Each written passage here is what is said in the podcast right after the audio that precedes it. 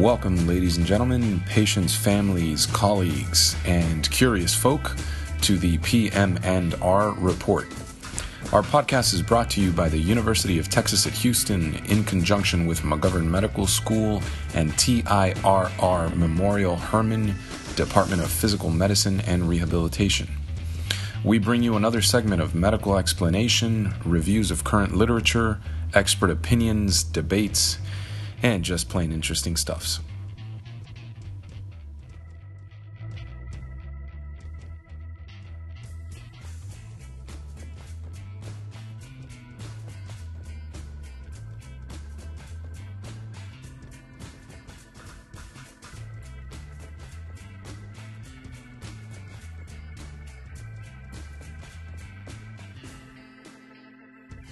Good morning, everyone. My name is Saleh Sheikh. I'm a UT Houston PM&R resident, PGY3, here with Dr. Rhiannon, one of our distinguished faculty. Uh, good morning, Dr. Rhiannon. Would you introduce yourself and tell us a little bit about uh, what you do uh, in Houston? Good morning. Uh, thank you for having me. I am a geriatrician and I um, take care of patients, geriatric, geriatric patient in the acute care for elders unit in Memorial Hermann. I also um, have an osteoporosis clinic at the Center for Healthy Aging, and uh, where I see patients who are referred for their bone health problem, either osteoporosis or if they had a fracture um, or they have been on a medication that can actually um, worsen their bone health or their concerns, their PCPs send them to me and I take care of them. And that's one of my passions. Great. Thank you. So, so you work primarily here in the medical center? That is correct. Okay. And you said clinic. Do you also do inpatient? I do inpatient um, mainly in the Memorial Hermann Acute Care for Elder Unit, which is the geriatric ward. And I do outpatient that is uh, osteoporosis care. Uh, okay. Uh, my outpatient is my osteoporosis clinic. So the grand rounds today was about osteoporosis and how PM&R can collaborate with uh, primary care providers Geriatric. such as yourself. Yes. Um, yes. So, in your osteoporosis clinic, how do patients usually end up end up there? Uh, most of them are referred by their primary care doctors. I also get patients from the stroke rehabilitation clinic when they come in and one of your rehabilitation doctors um, can find out that they have had a fracture or had a bone density test and um, they need care. I get the referrals from there and I appreciate that. Sometimes from ortho trauma services um, or family medicine or internal medicine. Some patients are self-referred. Their friends would tell them or their family members were taken care of in my clinic and they will come or I'm also an ambassador in the um, uh, leadership team for uh, Bone Health and Osteoporosis Foundation, which used to be called National Osteoporosis Foundation. So when they Google, they find my name there as one of the specialists for osteoporosis, and they come. Um, my clinic number is 713-486-5150 in case anybody wants to schedule right. any appointment. Thank you. Great. Um, is there any additional uh, medical training, like a fellowship or um, something you have to do to be able to provide the care you do? Yes. Um, before that, I just want to clarify that my clinic is for 50 years and older. As a geriatrician, I take care of patients with bone health older than 50 years. Uh, yes. So I actually was a um, graduate assistant when I started taking started learning about bone. I was working in a NASA project where I was doing bone measurements um, in astronauts, cosmonauts, or the bed rest controls for the astronauts. Um, and I learned how robust young men going to space losing bone. Then I learned how postmenopausal women were losing bone uh, for uh, in the same out with the same outcome, but for different reasons. That's how I got interested in it. And during my geriatric fellowship, I trained with Dr. Bob Gagel, who um, uh, is nationally known for osteoporosis, um, and um, he has a had, he's just retired, uh, osteoporosis clinic in MD Anderson, and they continue that. They have osteoporosis clinic there, and I modeled my clinic after his clinic actually. So I I rotated there for a month, and of course I did research, and I continue to do research on osteoporosis, and now with 10 years of experience with osteoporosis, my own osteoporosis clinic. Wow. So, so geriatric involved. fellowship and specific training, yes. Very involved in the field. Very interesting. All right. So I'm sure you see a lot of uh, patients with osteoporosis and fractures. Um, what what are a couple things that uh, you see commonly that maybe you wish you could go back in time and get the patient to do a couple things maybe 10 20 30 years before they arrive in your clinic very good question um, you know when by the time i see the patients they are way in advance into their diseases most of the time. We, as I mentioned in uh, my grand round, we uh, start, we reach our peak bone mass in our 20s or 30s. So when we are younger than that, to have optimized nutrition, to um, uh, to uh, do exercise, build good bones, uh, is very important. Another thing is genetics. If we know that genetically we are prone to osteoporosis, then we should um, try to find out what are the things I need to do to maintain good bone health early on. Um, and then once we start losing after the age 30, uh, make sure the vitamin D level is okay. And weight bearing exercise, walking is the best exercise we can do. And walking can improve so many other health, uh, other aspects of health. So I recommend that we start being active, physically active, and uh, be eat nutritious food just a well uh, healthy lifestyle is very important uh, to right. um, prevent future bone loss.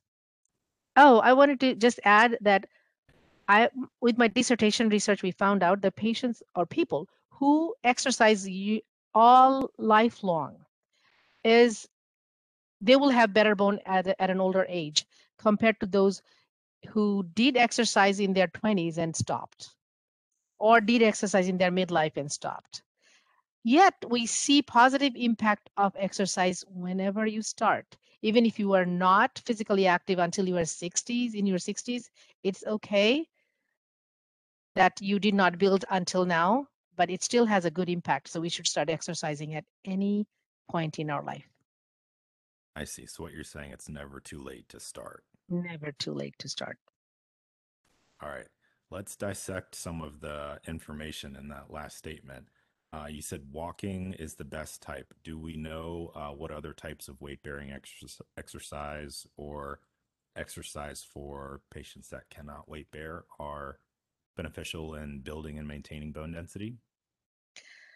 So, if you cannot walk, then uh, we do have other uh, exercise with uh, use of machines for uh, arm or upper arm um, weight bearing and resistance exercise as much as you can, even if you cannot walk, if you are lying down like the astronauts do, um, and uh, even bench pressing, it requires probably a trainer. However, that is useful. Um, a lot of people ask me yoga and swimming. Yoga can improve muscle strength, that improves balance, that that improves fall, and so of course uh, helps in prevention of fracture. Swimming, on the other hand, can build endurance and muscle strength, but because it is not weight bearing, research did not show much improvement on bone. That is still going on. So those are the um, uh, kind of activities for people who are um, not able to walk. Uh, I would say try to do. Okay, and you mentioned the uh, role of good nutrition. Yes. further on that. So uh, nutrition mainly that comes to mind right away when you think about bone is of course vitamin D is one of the uh, nutrients that we want to be optimized. For patients with uh, bone health problem, their vitamin D level needs to be above 30. And um, so, but in community dwelling, you'll see the recommendation is 20. So just because you have 20 and you think you're fine, think about your bone and talk to your physician. And if you um, have any problem or bone loss, then you better talk about increasing it to 30. So supplementation. Um, uh, and calcium in older adults, um, it's kind of a balance. If you are taking calcium from your diet you can supplement the rest of the amount that you are not uh, taking from your diet. So you need about 1200 to 1500 milligram a day. A, a glass of eight ounce glass of milk gives you 300 milligram of calcium. And it's any kind of milk. So if you're taking, hypothetically speaking, two glasses of milk, which we do not do usually, then you're taking 600, supplement the 600. Don't take 1200 as a supplement because extra calcium can be, again, detrimental. We have coronary calcification, we talk about cardiovascular, um, or if you have any other problem with calcium. So talk to your physician about how much calcium do you need to make sure you have enough. And uh, of course, muscle building, bone uh, building, and um, if you have diabetes, to make sure that you are taking enough of what you need without increasing your blood sugar. So those are balanced and it's very individualized. So I refer patients to nutritionist if needed, or we just talk about what their daily diet is like so that we can um, individualize their uh, supplementation. Greens, broccolis, um, any kind of dairy, cottage cheese, which has protein and less carbohydrate and yet uh, some calcium. Cheese, those are good sources for um, bone health nutrition. Magnesium is another supplement that comes with calcium. Oftentimes, there is a combination of zinc, magnesium, calcium together, and you can take those as well. Okay, that's good. In addition to uh, the wonderful foods you mentioned, uh, these supplements, uh, are there is there any evidence for um, over-the-counter supplements that help building and maintaining bone density? All of these supplements, all of these supplements that I have mentioned, calcium and vitamin D, they are available over the counter. Um, I cannot recommend a type or brand uh, because there are so many, but make sure you, for the vitamin D, when you buy the supplements, um, the prescriptions are usually D2, but you can buy D3 for the supplements. And calcium comes in many forms. Um, some patients with calcium carbonate forms have problem with digestion, then you can take calcium citrate forms. And these are all available over the counter. Just read and see what the amount is in them. All right. Very good information. Okay. Um, what type of uh, common misconceptions do you see with patients or with providers that don't have the extra training you have uh, related to osteoporosis? What do you often see uh, in patients and other providers that? Um... So, um, from patients, they will have a hip fracture, they will go to the hospital, they will come out of the hospital, and they will not know that they have osteoporosis. They think the fracture has been healed with surgery, so they do not need any medication. That is a misconception. Osteoporosis is a chronic disease. Once you have it, you have to maintain. Uh, you can be on and off medication, but you need care lifelong. Um, and you have to coordinate that with other chronic diseases because those can also affect bone loss, like hypertension, diabetes. So, in some primary care doctors who are not knowledgeable yet because we haven't educated them yet, um, do not know that certain medications can help patients with improving or the improving bone health or certain medications can be detrimental. The common one we know is steroid that everybody knows, but there are medications, um, antidepressants, SSRIs, pioglitazone um, for um, diabetes can be detrimental to bone health. And we need to pay attention to those. And oftentimes our primary care doctors are not trained on that. Also, taking bisphosphonate not more than five years at a, at a time and to check bone health, to give drug holidays. Not all primary care doctors are uh, trained on that. That's what we need to pay attention to. So it's important to talk to a specialist and I communicate with them. Also, if a patient has CKD or chronic kidney disease or end stage renal disease, what medication is appropriate for them? Those are the information that are often missing and I help um, I'll be able to help if anybody has any question, and that's um, what we need to do. Great. All right. Thank you. I know we're running a little short on time. I'll, I'll end with this this last question.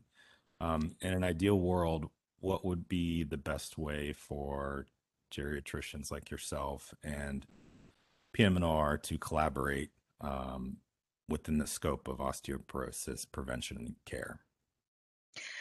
I would like us to communicate through our note, like I mentioned. That's how we communicate in the real world. Um, however, talking to each other, uh, mentioning what risk we found in our patients and our concerns so that we can have the best discharge plan from inpatient or if it is outpatient referral and communicate based on what we have assessed in our patient so we can come up with a shared decision plan that we make with our patient to prevent a future fracture. All right. I like it. Okay. Thank you so Thank much. You so, thank you, Dr. Rain, and I really appreciate you taking the time to talk to us today. Thank you for this great information. Thank you. Have a great Bye-bye. Bye-bye. You too.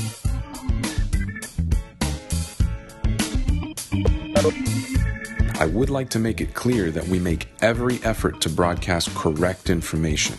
We will double check facts and assertions, but we do ask our listeners to realize that medicine is a constantly changing science and an art.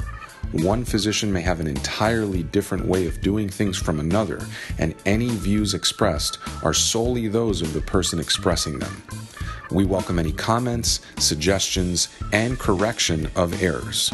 We do not accept any money, services, or sponsorship otherwise from pharmaceutical, supplement, or device companies. By listening to this podcast or reading this blog, you agree not to use this podcast or blog as medical advice to treat any medical condition in either yourself or others, including but not limited to patients that you may be treating consult your own physician for any medical issues that you may be having. This entire disclaimer also applies to any guests or contributors to the podcast or blog. Under no circumstances shall McGovern Medical School, any guests or contributors to the podcast or blog, or any employees, associates, or affiliates of UT Health be held responsible for damages arising from use of this podcast or blog. We are here to stimulate the dialogue. We are here to get the wheels spinning. We are here to spark new questions in the field of medicine. Thank you for listening.